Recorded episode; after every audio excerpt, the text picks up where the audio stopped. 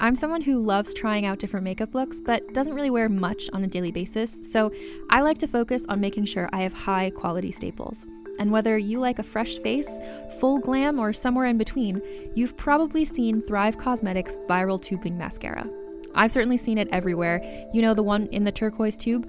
So that mascara, along with all of Thrive Cosmetics' beauty products, are certified one hundred percent vegan and cruelty-free, which I look for in makeup, and they've got excellent quality to match.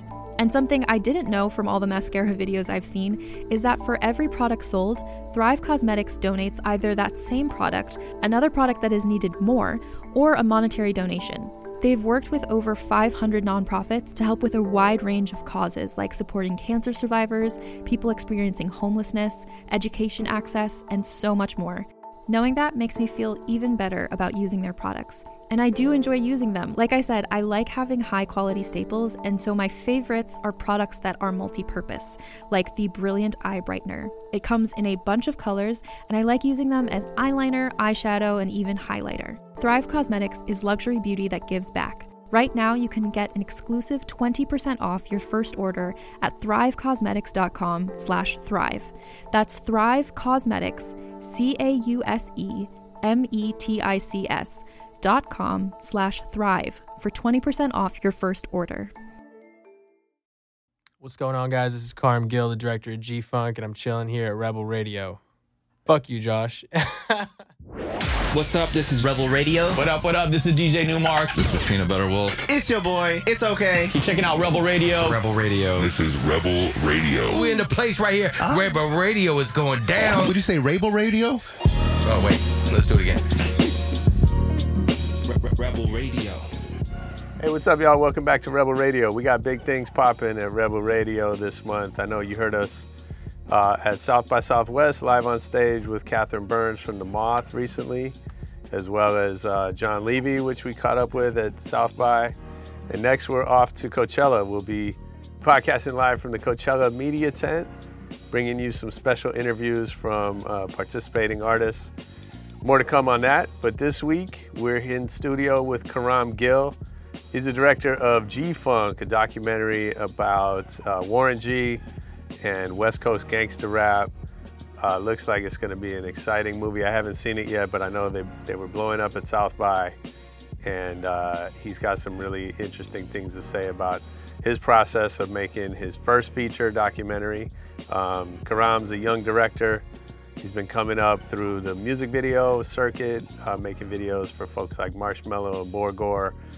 And he's gonna kind of give us some insight into his process, how he got this job as a young dude who didn't live through the G-Funk era or experience any of that personally, but he says the key to his success has just been preparation, that he went in knowing more about it than anybody else they'd talked to, and, and won the job that way. So really good lessons coming up from Carm Gill about G-Funk, right after our E D M dot com track of the week.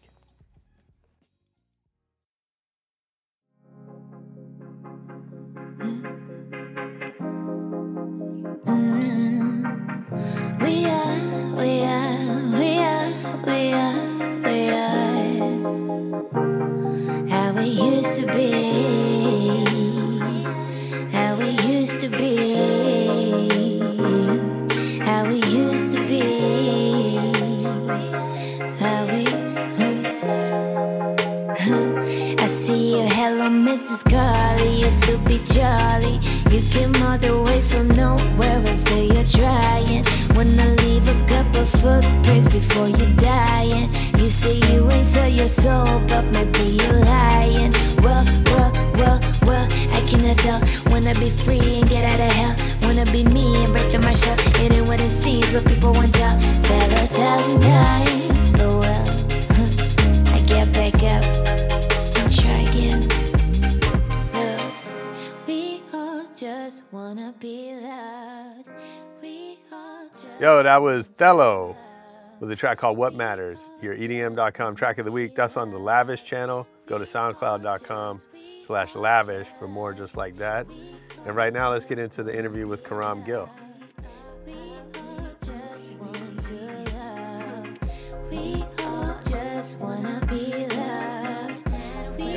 So anyway, that's why uh, that's partly why I was really excited to talk to you, because I, you know, I lived it a little bit, yeah. and, and I, you know, I certainly remember it. But um, but I'm excited, you know, to learn uh, about you. And so, dude, thanks for doing this, man. I appreciate yeah, it. Yeah, for sure. Um, I want to talk a little bit about, you know, the hive from South by Southwest and, and everything else you're doing. Uh, but take us back. I want. I, I will kind of. I'm interested to know how you became the guy that's making this G-Funk documentary. Um, so, have you always been into music? Uh, yeah. My, that... my parents always. Uh, my parents always used to play a lot of like seventies, like Earth, Wind and Fire. You know, like Isley Brothers, all that type of stuff. Growing up. Um, Do you remember the first record that you bought? The first, first record I bought was. Uh, n- In nineteen ninety-nine, two thousand one, by Dre. Oh, really? Uh, Top dog, bite them all. Yeah, I'm burning it up. D P G C, you should be turning it up. C P T, L B C, yeah, we hooking back up. And when they bang this in the club, baby, you got to get up. Cause homies, thug homies, yeah, they giving it up. Yeah. Oh, cool. My mom bought it for me, and then they put it on, and they were like, wow, I don't know if we should have got this. um, yeah, man, so that, that was probably the first one. Yeah. And so you were you were hooked on hip hop from the beginning. Yeah. Oh yeah. yeah. And so, um, yeah, I just I kind of grew up on that music. Yeah. Um, and that kind of got me into like you know the Warren G, Snoop Dogg, Doctor Dre era. Um, yeah. Yeah. So I know now you have I've seen a bunch of your music videos, mm-hmm. some of your brand stuff, and it looks like you have a great portfolio coming together. It's coming together slowly. What was the first? Do you remember the first music video that like? Really impacted you? Man, uh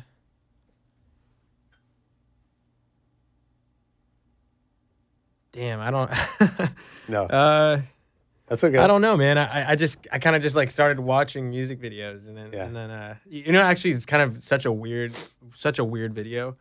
I had a neighbor and it was the Right There video by Chingy. And oh, for shit. some reason like Like, that might have been, like, the first video I watched. It wasn't, like, profoundly creative, but I was just like, oh, I didn't know music video ex- existed. And that's funny. That might have been one of the first ones. And then, so how did how'd you start making video? Was that, like, at what point did you know that, that you wanted to do that? Um, I've always, like, been, you know, shooting photos and whatnot. Okay. The full story is actually I used to play college soccer, and I uh, tore my A C L. Mm. And I kind of took a big break from, like, you know, creative stuff to play soccer. And I was trying to go semi-pro and... you know, do something there. Oh, wow. And uh, tore my A C L. I had reconstructive knee surgery um, in college two and a half years in. And then I, uh, my buddy was like, look, dude, like, you got to, you know, get back to doing something productive or else you're just going to sit around all day. Yeah. Um, so he's like, come shoot my show. And then I went to go shoot his show. I ran to Warren backstage. I was like, can I shoot your show? Because he was opening up for Warren. Mm-hmm. And that's kind of when I... Who was your friend? Oh, just Kid Rob. He's like a, just like a low, smaller, like a...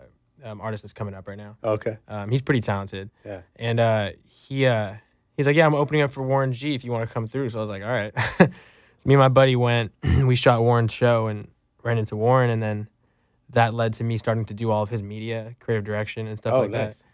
And, uh, you know, he was actually the first video that I did. Yeah. Um, so that's kind of how it started. That's the, uh, what, what was the video? Uh, from my house. Yeah, yeah. It was me okay. and a couple of my buddies just kind of collaborate on that would be nice.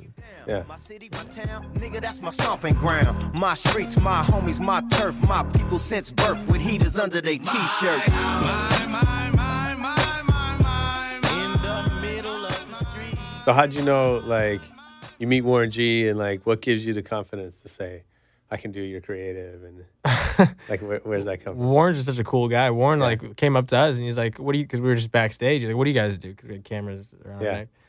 And we're like, oh, we, uh, you know, we shoot photos, videos. You know, we, we, what are we going to say? I don't yeah. know. We just mess around. Sure. And he was like, well, you guys, like, started talking to us. And I was like, well, can we shoot your show? And he said, yeah. So he brought us on stage with him. And yeah. we cut it up. Next day, we were at Jimmy Kimmel with him. And from there on out, we were just, like, doing all his media. Nice. And so were you thinking that this is a career at that point? Or what were you thinking? Um, at that point, it was just, like, you know, I'm in college, like twenty years old, twenty-one years old. I just thought it was cool. All yeah. my friends were like, what? You're touring with Warren G? Right. Like, you're at Snoop Dogg shows? Like, what are you doing? Like, yeah. I was like, I don't know, man. It's just, it wasn't until about six months in that I realized that, you know, this is something that I really want to do, mm-hmm. like, full time. Mm-hmm. and then I stopped rehabbing my knee and stopped soccer. So did you think you were going pro soccer before that? Or you N- not like pro pro, like yeah. semi-pro, like yeah. you know, just dabble in like a couple years after college. Yeah. Um, I was never like a professional professional. Okay. Um, yeah. Yeah. So, um, how much did you know, you know, of the the Warren story and the whole, you know, G-Funk? Like, sound like you were into that music, but you you must have been pretty young when you discovered all that. Mm-hmm. So, like, how much were you familiar with, like, the all the history and the culture and all that? Mm-hmm. Um, I was born after Regulate came out, so ninety-four. So, uh, right. Um, it also, I mean, I'm, I figured it all out when I was on the road with Warren, because we would just, you know, be with huge artists and they would just be talking about crazy things, like right Talk next to me. Days. Oh, me and Tupac did this, and me and yeah. this happened. Me and Biggie went to, you know, Bed-Stuy did this, or whatever. You know, and after a while, I was like, dude, like, you have the most incredible story, like a true, like, hero's journey. It's, yeah. you know, a scripted thing. Mm-hmm. And so we started writing it out, and he's like, I've been wanting to do this for years. Nice. And so I was like, well, damn, let's do it. That's cool. Um, and then I know you've done a bunch of other music videos, Borgore and Marshmello, and I saw a bunch of your stuff. So where did that, how'd that happen? Um, you know, shortly after working with Warren, you know, once you kind of work with someone in the industry, other people kind of, you're like validated, if you will. Yeah.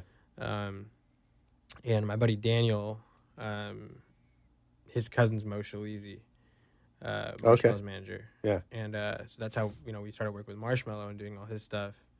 Um, and then, you know, the other stuff kind of just came. People just kind of hit me up, hit mm-hmm. our company up. Um, yeah. So what do you, what do you think, like,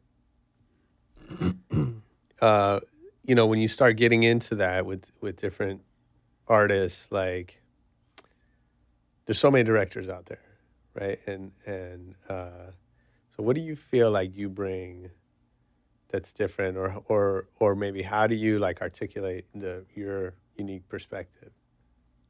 Um, I think that, you know, being younger, um, I'm twenty-two, so it kind of a lot of labels and, and artists and things like that.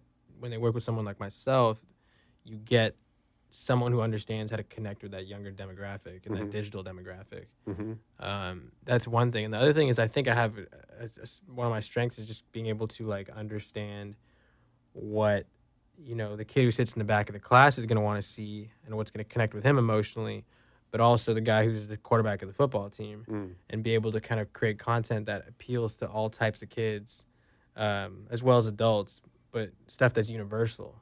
So why do you think you're able to do that? I don't know, man. I think, you know, I've experienced a lot of different things. I think um, I've traveled quite a bit. Mm-hmm. Um, my parents always introduced me to different things. I've, I've always made an effort to try to get to know all people. Um, whether, you know, like especially in L A high school, it's like the cliquiest thing in the world. But you know, right? if, you, if you step out of that and you try to meet everyone, yeah. you understand their perspectives. And that then, you know, consequently helps you understand the world better, I think. Yeah. So. That's interesting. Um, so, so tell us about the film. So it's Warren's story, right? How much, um, how much do you think is like personal versus the, just the broader, like what was happening in music and G-Funk and, and all that? Mm-hmm. Um, so it's the, it's the G-Funk story, mm-hmm. um, with Warren G being, you know, the backbone and, you know, protagonist, if you will. Cool. Um, and it's his story. Yeah. Um, it's basically how, you know, G-Funk, big picture, how G-Funk commercialized hip-hop music, how it transformed hip-hop from gangster rap that, you know, was urban and, you know, it's very select to mm-hmm. music that became pop, and white America started purchasing hip-hop albums. You know, Snoop's album was the first album in history of in history of music to debut at number one. Mm-hmm. First debut album at number one on the Billboard charts. Mm-hmm. Somehow, some way, keep coming up with funky ass hits like every single day. Um, Dre and Warren, also extremely commercial. Sure. Talks about that, and then that's kind of like the back the backstory of, of the rise of G-Funk, and then you have Warren G, trials and tribulations that he overcame in his path to success. Yeah. Um, and being such an instrumental figure in connecting the dots with everyone. Um, so those two things together, I would say, shape the the framework of the documentary. What'd you learn That what what were the, what were the big surprises that you learned in that process? Um, preparation is is is like insanely important. I'm sure you know that as a as a journalist, but yeah. uh, um, especially with this documentary, we didn't want to have a narrator. Um, we were in talks with some pretty you know big artists to narrate yeah. originally, but yeah. we were like, you know what, G-Funk's a smooth sound. It's a flowing sound. We need a documentary that flows seamlessly. So. In order to have everyone complete each other's sentences and have this fluid story, it's you know it took a year or two of just straight research and scripting interviews and mapping out these big six-foot boards, two of them, of how the story flows. Wow. Um, I don't think I'm ever going to take those apart, these big core boards. Yeah, I bet. I bet. Um, so, yeah, just a lot of preparation, man. Yeah. How's that experience shaped your, your perception of the, the music? Obviously, you said you weren't, you didn't live through it, right? So... It's funny, I think, um, I mean, it sounds like you, you're the right choice hearing you talk about it, but you wouldn't necessarily be the obvious choice that if somebody told me there was a, a Warren G documentary or a G-Funk documentary, I probably wouldn't have guessed that it was you making it. Yeah. um, that's what a lot of people were, were saying. At, yeah. At, uh, I mean, the producers, too, they they, they th- said the same thing, and they're like, I was like, you guys... You don't want to meet with me, you can. So they all flew in from Cleveland. We so who who produced the film? Um, our executive producer was Matt Carpenter, um, who's a, a really odd, like one of the most incredible dudes I've ever met out of Cleveland. Um, Bob Ruggieri, um, he did Take Shelter, Kings of Summer, Cannes Film Festival, Sundance. Okay. Um, Gary uh, Uzdal uh-huh. and uh, Rafael Chavez, along with Warren G. And um, Gary came from Tyler Perry. Um, Rafael and him have a company together. And then Warren. Okay. Um, so they they they didn't necessarily feel like you were the obvious choice. Well, no, they, I mean, they didn't have anything against it. They were just like, all right, this is weird. Like, this kid, you know, literally yeah. was born after the fact. Uh, right. Let's, you know, see what he's all about. Because they hired me when I was twenty, twenty-one. So how'd you overcome that?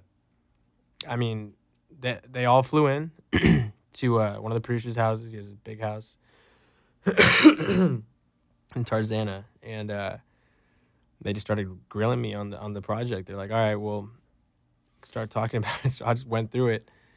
And I had these big boards, and they started asking me, well, what if this ha- doesn't happen? What if we don't get that interview? And I was like, oh, well, then we do this. And they were like, and by the end of it, they're like, honestly, man, like I don't think anyone knows more about this than you do. Nice. And I was like, yeah, here's the two big boards. Yeah. Do you have any more questions? Yeah.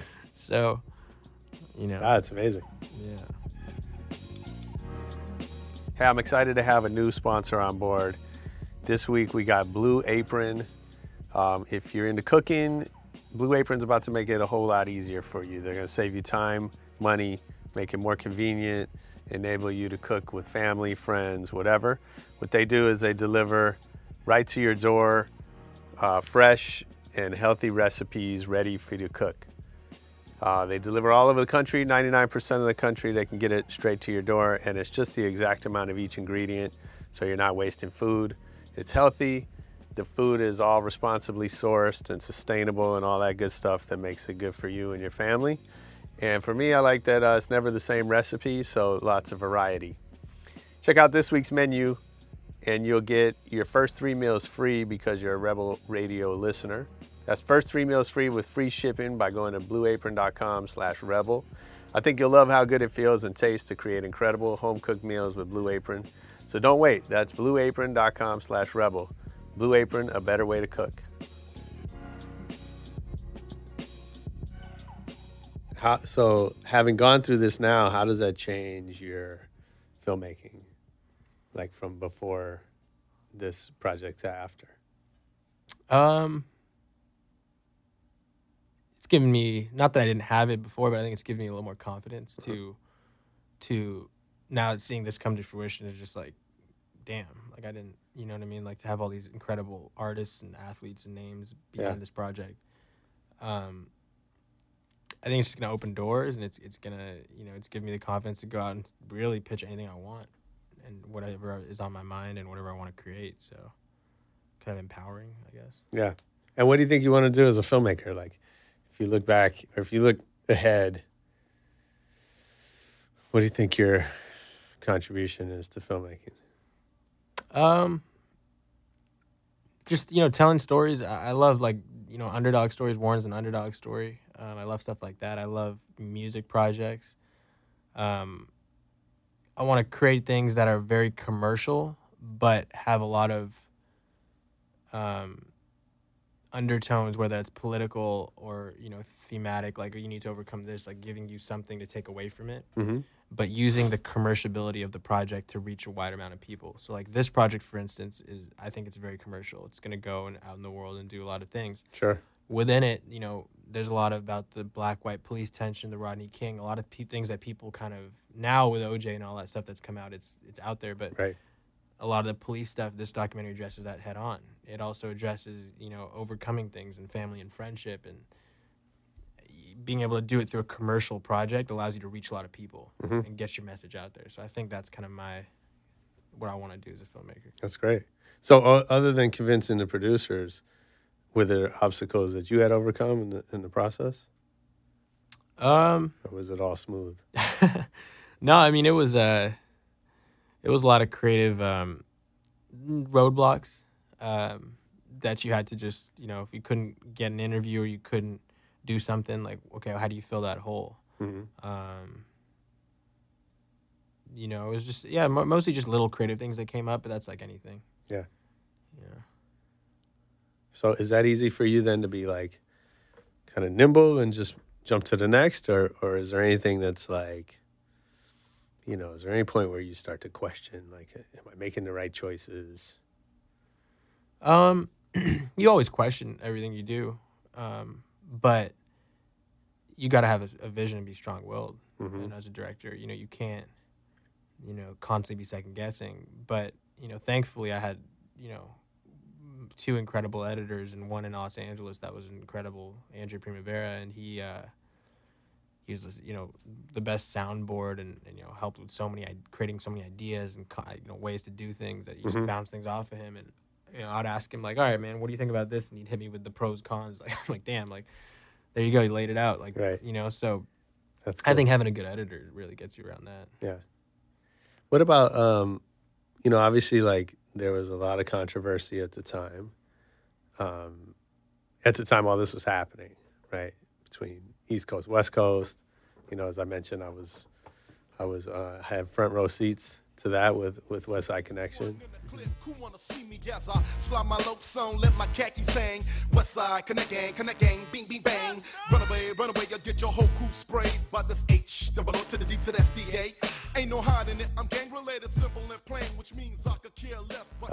and, you know, the Biggie and Tupac and just beef. It was, it was a time of a lot of beef.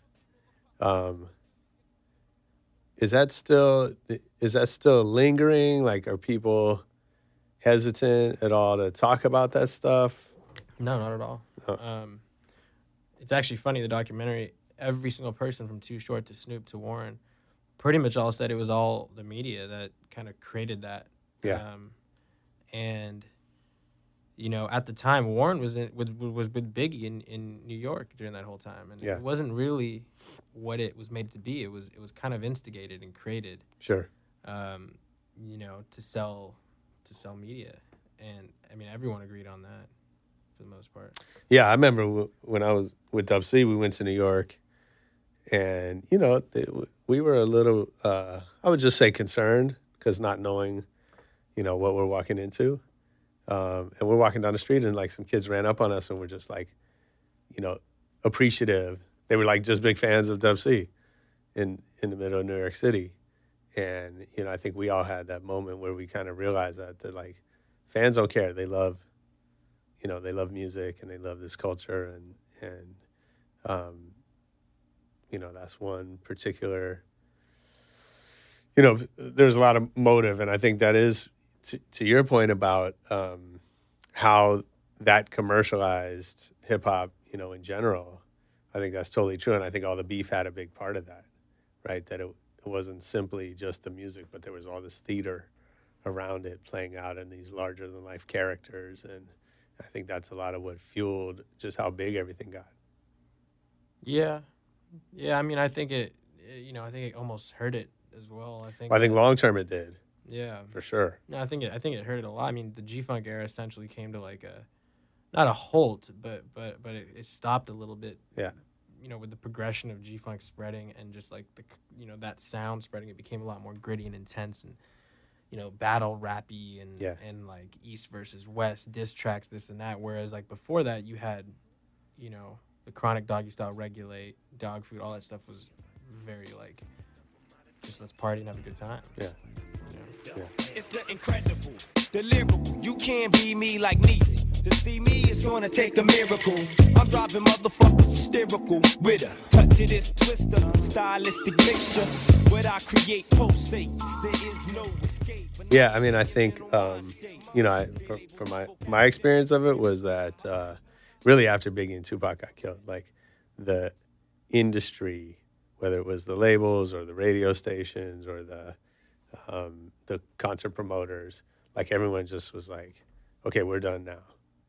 You know what I mean? Because because it went from being hype and fun and just entertainment to, you know, this real thing. And, you know, you couldn't get insurance. You couldn't get, um, you, like, you couldn't get played on radio anymore because because I think people just realized, like, they didn't, you know, they didn't want to take it that seriously. Oh, yeah.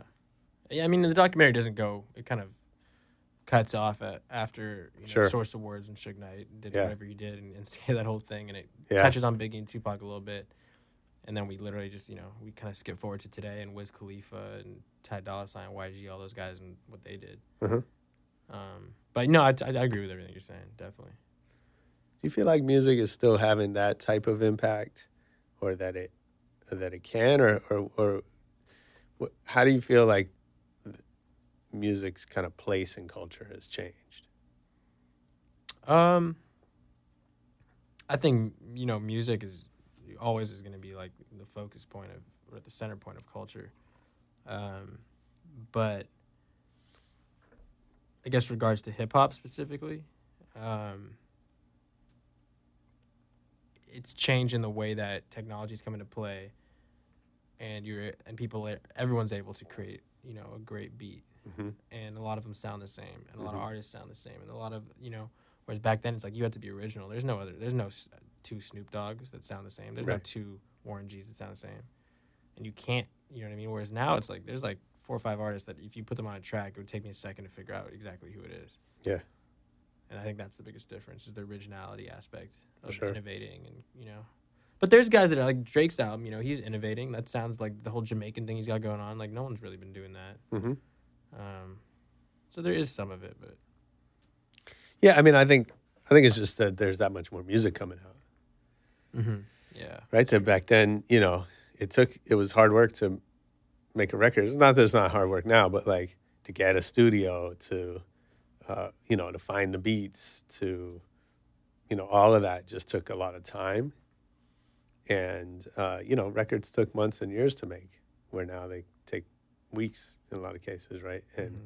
I don't know that that doesn't necessarily mean that they're worse, but I think it just it means that there's that much more of it, right? So it's, you know, there's five guys that sound alike only because now there's room for five guys. Mm-hmm. You know what I mean? Mm-hmm. Yo, if you're feeling uh, hip-hop documentaries, go back in the Rebel Radio archives and check out my interview with Stretch and Bobito. We caught up with them live on location at the premiere, the L A premiere for their documentary, Radio That Changed Lives. If you don't know Stretch and Bobito, you need to learn your history. That's a good one. Of course, finish this one first. Let's get back into the interview with Carm Gill. So talk about South by. I know we just got back from South by. It sounded like you had some really successful premiere. There was it the, was that the world premiere? Was it mm-hmm. first first time people seeing it? Yeah, that was that was a world premiere. Yeah, um, then we had two other screenings. Um, man, it was it was incredible, um, incredible yeah. experience. Nice. Yeah. So I want to talk about a couple things. Um, first of all, just like, what does that feel like for strangers to be seeing it for the first time, and the response you got, and what what's going on inside? Oh, dude, it's it's crazy, man. I mean, you know. It's just, I don't even know like how to describe it. Like my, my buddies, they're all just like, damn, man, like we've just been reading the reviews and like, you know, the press that's coming out. And yeah. Um, the first night, you know, we got a standing ovation, which was an incredible, incredible feeling to see, yeah. you know, years of work going into something and, and people liking it. Mm-hmm. You know? What was going through your head before the movie started? I gotta get the sound right. Yeah. um, are you? Just, but like, are you just focused on those kind of details? Yeah. I, I, yeah. The thing is, I didn't even sit. Like, I just stood in the back for yeah. all the screenings. Yeah. I've seen it probably a hundred, two hundred times. Of course. So I was just sitting there, like, you know what? My friends are here. My family's here. There's a bunch of people in this theater. Yeah. Um. So are you able cool. to enjoy it? I know, like, you know, I've never made something like that, but anything that I've created, like, I see my focus is always on the flaws that I see mm-hmm. um, that sometimes other people don't see because they're just not paying the kind of attention that I'm paying. Is that, are you doing that, or are you able to, like, enjoy the moment and kind of savor it? I'm able to enjoy the moments. Like, you know, D O C and Deion Sanders had some hilarious parts that people were cracking up at. So I, I, I love that stuff. But at the same time, this was a relatively finished project. There's, like, it's definitely needs a new sound mix, and there's some elements to it that it's a work in progress yeah. to, to a level. Um, so those things just killed me sitting there watching it. And, like, I was like, damn, like, this shit should not be there. You know, so. Sure. That was frustrating. Yeah. But yeah, it was, yeah. other than that, it was cool. Not many people, probably no one noticed it other than me. But, of course. Yeah, yeah, yeah, for sure. So then externally, like, how does it change the game? You know, you uh, you wake up the next day, or you come back from South by, you've had three great screenings and a bunch of great reviews and all that. Like, how's that change the game for you? Oh, man, I mean, um, like I was saying earlier, I think it opens up a lot of doors for me, you know. When people find out that, you know, this was, I was twenty, twenty-one, twenty-two, twenty-two yeah. now, working yeah. on this, you know, people are, you know, they want to see what I'm working on next, and they want to kind of talk to me. So it's cool. It helps me as a filmmaker career-wise. It's, for sure. It's awesome. So what's that process like? Um, how do you how do you capitalize on that momentum, right? If you think about your own career, because, you know, I think for a project like this, um, again, I've never made a film, but my understanding it's pretty all-consuming, right? You're just you're you know you're head down, trying to make this thing, right? And then you make it. And now you got to go out and, and bring it to the world and promote it and all that. And and at the same time, like you said, it's going to create a, a lot of opportunity that people want to know what's next, right? That um, and and I think now as you're you have this window. Hopefully, it'll last a long time and be a huge window, but but but you never know, right? How that how big that window is of opportunity to to g- gain momentum for your career. So how do you how do you do that? Um, you just stay stay working. Don't get complacent. Um, you know. So, are you already? Is there a next project already? Oh yeah, I got uh, yeah.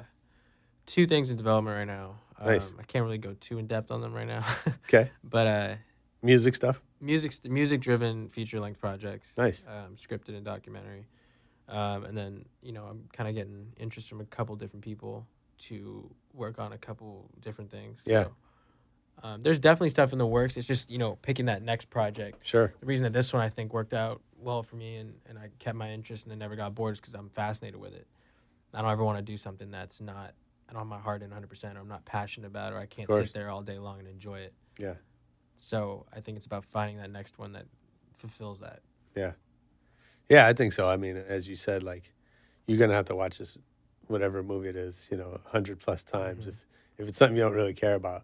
Oh yeah, that's gonna be painful. Exactly, man. So that's kind of where I'm. My head's at. Yeah, yeah, that's great. Um, is that? Are you? Do you have mentors, or are you figuring all this stuff out on your own? Uh, my dad was a filmmaker. Oh, okay. Um, documentary filmmaker. He did some stuff for B B C and I T V. My parents nice. are both from England. Yeah. Um, so he's helped me out. You know, just kind of guiding me a little bit. And then yeah. Warren, honestly, has been one of my mentors. Just kind of. Teaching me how to be a good person in the entertainment industry and just, you know, watch out for this, watch out for that, or, you know, just even just observing how he his demeanor is and how he acts. Yeah. Um, has been a mentor of some sort. What is there a piece of advice that's been the most impactful for you?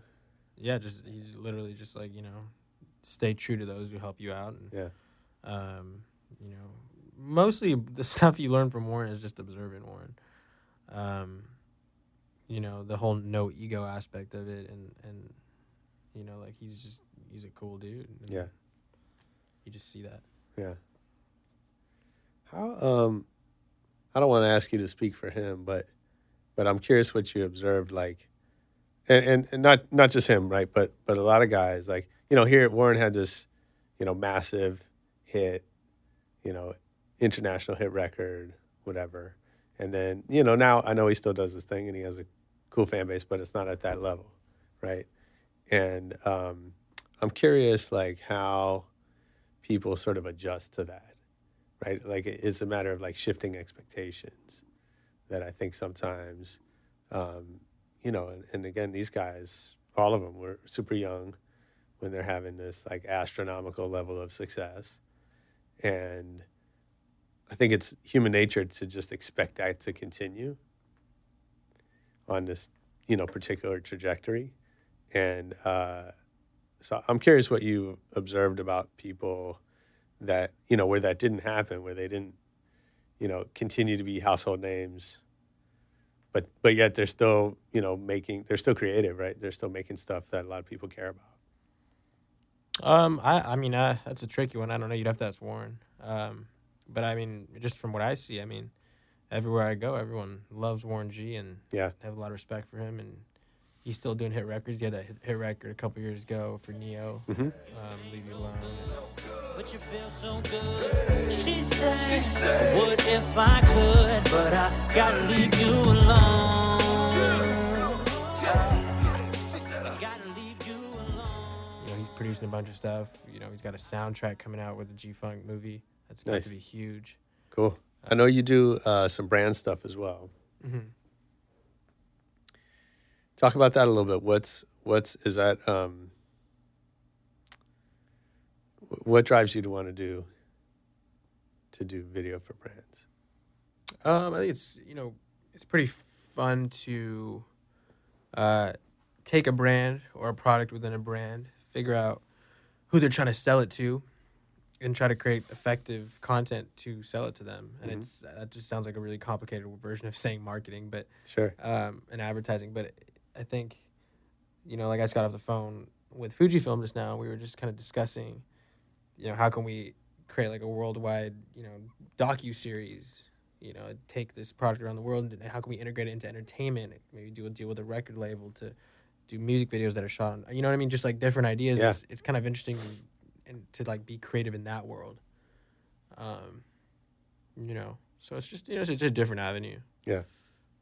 Is there something given, you know, the, the experience you have, um, like, is there something you feel that you bring to brands that's different than, than what they're getting? You know, other, like, is there a unique lens that you, you bring to a brand? Um, yeah, I think, you know, what I was kind of saying earlier with like the universal, Um, ability to like target younger people. Mm-hmm. Um, a lot of brands are run by, you know, forty, fifty year old dudes in suits. So like, sure. you know, when I meet with them, um, they're kind of getting a fresher, newer perspective. Yeah. Um, what What do you think the brands that you talk to, like, what do they need to learn about connecting with with young audiences? Um, you know, to I think. Being organic is one. Um, creating content that people want to actually see. I was reading an article the other day, or my buddy was telling me an article the other day about another um, about um, how narr- like story-driven content is like a million times more effective than um, just stating like the facts or just selling the product. Like if you create a story, whether it's a fake story or whatever, around a sure. product, yeah, it, it just creates so much more buzz. Huh. And so I think that's one thing that is super effective. Yeah. Developing stories that people can connect to and relate to. Like, oh, I, I went through that. Mm-hmm. I relate to that. Mm-hmm. Absolutely. That's a big one. So what about, um, now that this the project's done, you have to go out and market the film, right? Mm-hmm. So, um, you know, that's, I think in some ways puts you in a very different role than, than being the creator. Mm-hmm. Um, how do you... I guess, you know, what's the plan and, and how do you um, how do you shift gears within yourself mm-hmm. to go into that marketing mode?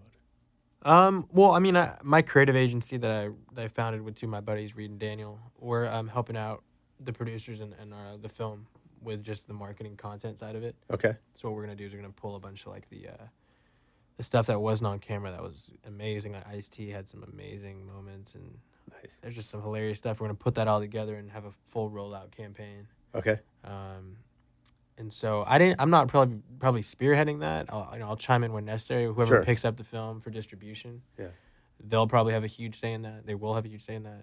Um, but you know, I, I mean, I know that, you know what we have, so I'm gonna help out and, you know, chime in where necessary. Of course, yeah. And is it, um, uh, you know, obviously ne- Netflix and, and streaming videos sort of changed the game. I think where. You know, probably not too long ago, if something wasn't in theaters, it sort of wasn't official. Um, is that something you guys think about, like just streaming versus theatrical? Um, yeah, I mean, those offers are all, you know, on the table and everything. I, I'm not really too, I'm involved in all that. It's kind of the producer's thing. Okay. But um, yeah, I mean, you know, we'd love to do everything.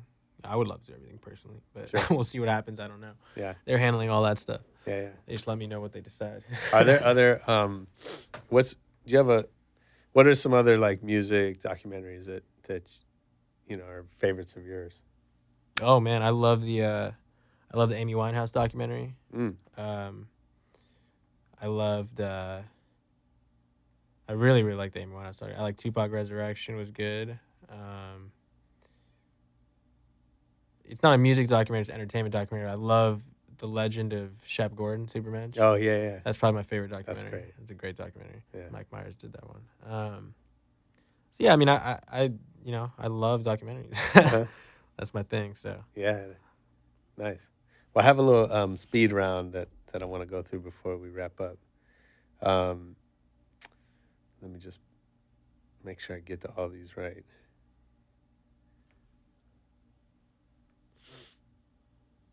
Oh, what about favorite favorite music video? Favorite music video? Yeah. Ooh. I love the uh, Sun Models Odessa video. Okay. By Ian Ponce Joel. I really like that one. I love uh, the, I forgot the name of the video. It's by Gestafelstein. Okay. Um, it's like everyone knows that. I forgot the name of it. That's a great one. Um, You know what? I really liked the twenty-four K Magic Bruno Mars video, uh-huh. just because I thought the production value on it was incredible. I thought, you know, the way it was, the palette, everything about it was just so, the choreography was amazing. Sure. That's another one I really liked. Do you like that song? I don't, you know, I don't mind it. Okay. I think it's a it's a poppy, cool song. Yeah. But, I mean, those are probably like three videos that just come to the top of my head. Yeah, yeah. Should be. No, I, I, I was more, I asked that more curious, like, uh, does it matter if you like a song? Like, can you like a video and not like the song that goes? Oh yeah, I think so. Yeah. Um, yeah. I mean, and, and I think, you know, you can like a video that makes you then like a song. Sure. That's happened all the time. Of course. Time. Yeah. Um, yeah, totally. Okay. Um, all right, cool. So uh, if you can go back, well, we're not going back very far, but um, say to your, to your eighteen-year-old self or before you started in this, on this path, and give one piece of advice to yourself, what would you say? Uh, start earlier. Yeah. Start right now. Okay. Uh, yeah. that's that's good. Um, is there something that you used to believe, and and then later you decided you'd been wrong? Um. Yeah, you know, I used to believe that, like, you know, making a film is, like, this so this super far-fetched, out-of-this-world idea that, like, you know, you need to do this and that. And it's just, like, years to do, and the contract phase takes, like, a year, and then it falls through, and it's just, yeah. But it's really not. Like, honestly, you meet the right producers, you got a, you got a good story, you got your vision straight, and you're driven, it'll happen. So that's a big myth. Was there, so given that, was there moments where you felt like, I, you know, I can't do this? Like, like how could I possibly... No, I don't. I don't think so. It's just more in it. Yeah, it was just more so one of those things where it's like this is gonna take forever, yeah. and I, you know, I hope it works out and it doesn't fall through and I have to start all over again. I knew it was gonna happen eventually, mm-hmm. Mm-hmm. but it's just a matter of like when it fully just goes in one big wave. That's cool. What talent have you always wished you had more of? Music. I wish I could. I wish I could do music. What would, what would you do? If I could do music, I don't know, man. I I, I probably would be a producer. Okay. Um. Or like a, a drummer. Oh yeah. I, don't, I wouldn't want to sing or rap. Yeah. I don't think I have the street credibility for that. I don't know, man. The the, the bar keeps changing for that. That's true. um. Well, this might you might have already answered this, but if you could choose another career and know that you wouldn't fail, what what would it be? Oh, I'd probably play professional soccer. Okay. For sure. Nice. Or music, damn. Yeah, those are good choices. Yeah. Um, who'd you, who would you play for? Uh, Probably like uh, somewhere in England. Yeah. Premier League. Probably Premier League, yeah. Definitely. Favorite team? Chelsea. Okay. Nice. They're friends of ours. um, So who would you be most excited to learn was a fan of, of your work?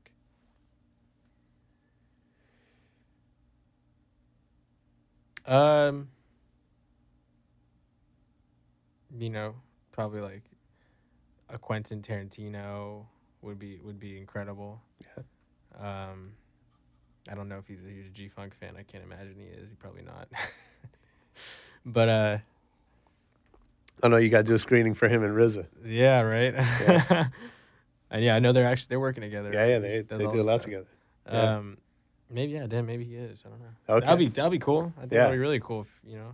For sure. He's incredible. So I know you said you like to travel. What um, What's your favorite city to travel to? My favorite city to travel to? I would say,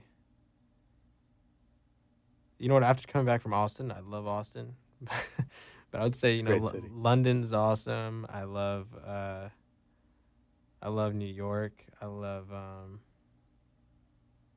Costa Rica. Not a city, but Costa Rica is an incredible place. Yeah. It's an adventure and all and whatnot. Yeah. Um, I don't know, man. There's a bunch. Those are good ones. Yeah. I'm, I'm down. Um, do you collect anything? Do I collect anything? Uh, not really. No. No. Um, no. What's the last great book you read? Last great book, Steve Jobs' biography, uh, cool. by Walter Isaacson. Incredible. Yeah. Incredible. Is there a book that, that's had a, a big impact on your uh, on you as a filmmaker? That book for sure. Yeah. one hundred percent. Um, from a design standpoint, mm. the emphasis he put on design and attention to detail is something that, you know, I've kind of made a staple of what I do. And focus point, you know, making nice. Sure everything's clean. And, and you know, the, you, I spent probably three days just picking the font for this film. Mm-hmm. So. I mean, I think that's one of the great things about documentaries. Obviously, there's so many stories that need to be told, but I also think, like, um, people are just doing really cool things with design in those films, which you, you kind of can't do in a, in like a dramatic film, right? Because it's just a different thing, but but fonts and like you wouldn't think about a font in a comedy, mm-hmm. you know what I mean? Mm-hmm. Um, but yeah, like like all that. I, I think it was uh, watching the A M documentary, um, just the way like they transitioned between interviews and and all just all the graphics and stuff. Mm-hmm. I think that's cool stuff. Oh yeah, I mean, there's you you have to stylize your documentary, and yeah. you know ours is not stylized to like in. in insane level, uh, you know, compared to like Superman or something like that. Sure. But you know, you do have to have like a, a design and style in mind when you when you approach it. Yeah. You know, what movie do you think you've seen the most in your life? What movie I've seen the most in my life?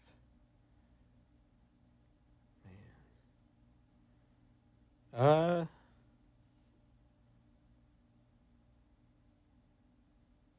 I don't know. I, I try not to... Honestly, I try not to watch a movie more than, like, twice. Oh, wow. Three times. That's impressive. Yeah, it's weird. Um, I just, like...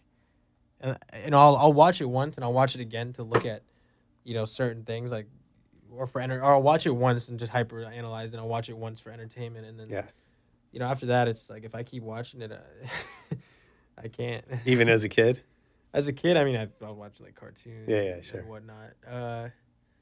I've seen Munich a bunch. Oh, wow. Um, kind of That's random. Great. I've seen Catch If You Can. I've okay. seen, um, everyone's seen Home Alone like a thousand times. Totally. So if you were to actually go numerically, I've probably seen Home Alone a million times. Yeah. Yeah. Yeah, I love that question because it's never like our. It's never the best movie. Oh yeah, it's, you know it's what always I mean? The it's always, Christmas movie. Yeah, yeah, exactly. Yeah, because it's just on all the time. Yeah, that's hilarious. Um, what about favorite D J? Um, I'm just gonna say artist because I don't really okay listen to them. I mean, Anderson .Paak. Yeah, you know. Love that. So precious is yours, is mine, only one at a time. Probably my favorite. Yeah. You seen him live? I haven't seen him live, oh, but I, I've met him. I yeah. was at Coachella last yeah, yeah. year, and he was uh, hanging out with Dre, and I was standing next to him, and I didn't, I didn't know it was Anderson .Paak at that time because, like, back then, last Coachella, he wasn't huge yet. Right. I think he was just coming off South by, and yeah. uh, he's saying, "Can I get a Corona?" And I was like, "Yeah, for sure, man." And after the fact, my buddy's like, "Dude, that's Anderson .Paak." I was like, "Oh my god." Man, I took I took like six people to uh, to see him at Coachella. Yeah, I mean, I didn't take them to Coachella, but, like, we went over to the tent, to, and they were, like, house music fans that had never heard of him. He's amazing. And then they're all, like, Anderson .Paak fans now. You can't not like him. He's, yeah. like, the blend of soulful, you know, with today. It's yeah. like... No, it's he's, incredible. He's amazing. Yeah. Well, good stuff, man. Dude, thank you for yeah. making time for this interview. I appreciate it. Can't wait to see the film. I'm, I'm bummed mm-hmm. that I missed it in Austin, but uh, we'll definitely be looking for it. Um, so how do people... How are people going to find... You or the or the film online? Um, well, you can find me. Uh, contact. I mean, that's my email, but I don't, I don't know. You can just go. Yeah, to my are you website. On social? Yeah, I'm on Instagram. Okay. Uh, Carm Gill underscore. Uh, on Twitter, Carm Gill underscore. Okay. Um, you can find the film. Um, you know, in the next little while, we'll have a, a distribution deal announced at some nice. Point, and then uh, we'll be at the Nashville Film Festival, Nashville Film Music Festival coming up, and then we'll have our, you know, Canadian premiere coming up as well in April. Dope. And then I think there's a few more festivals. I gotta check the calendar.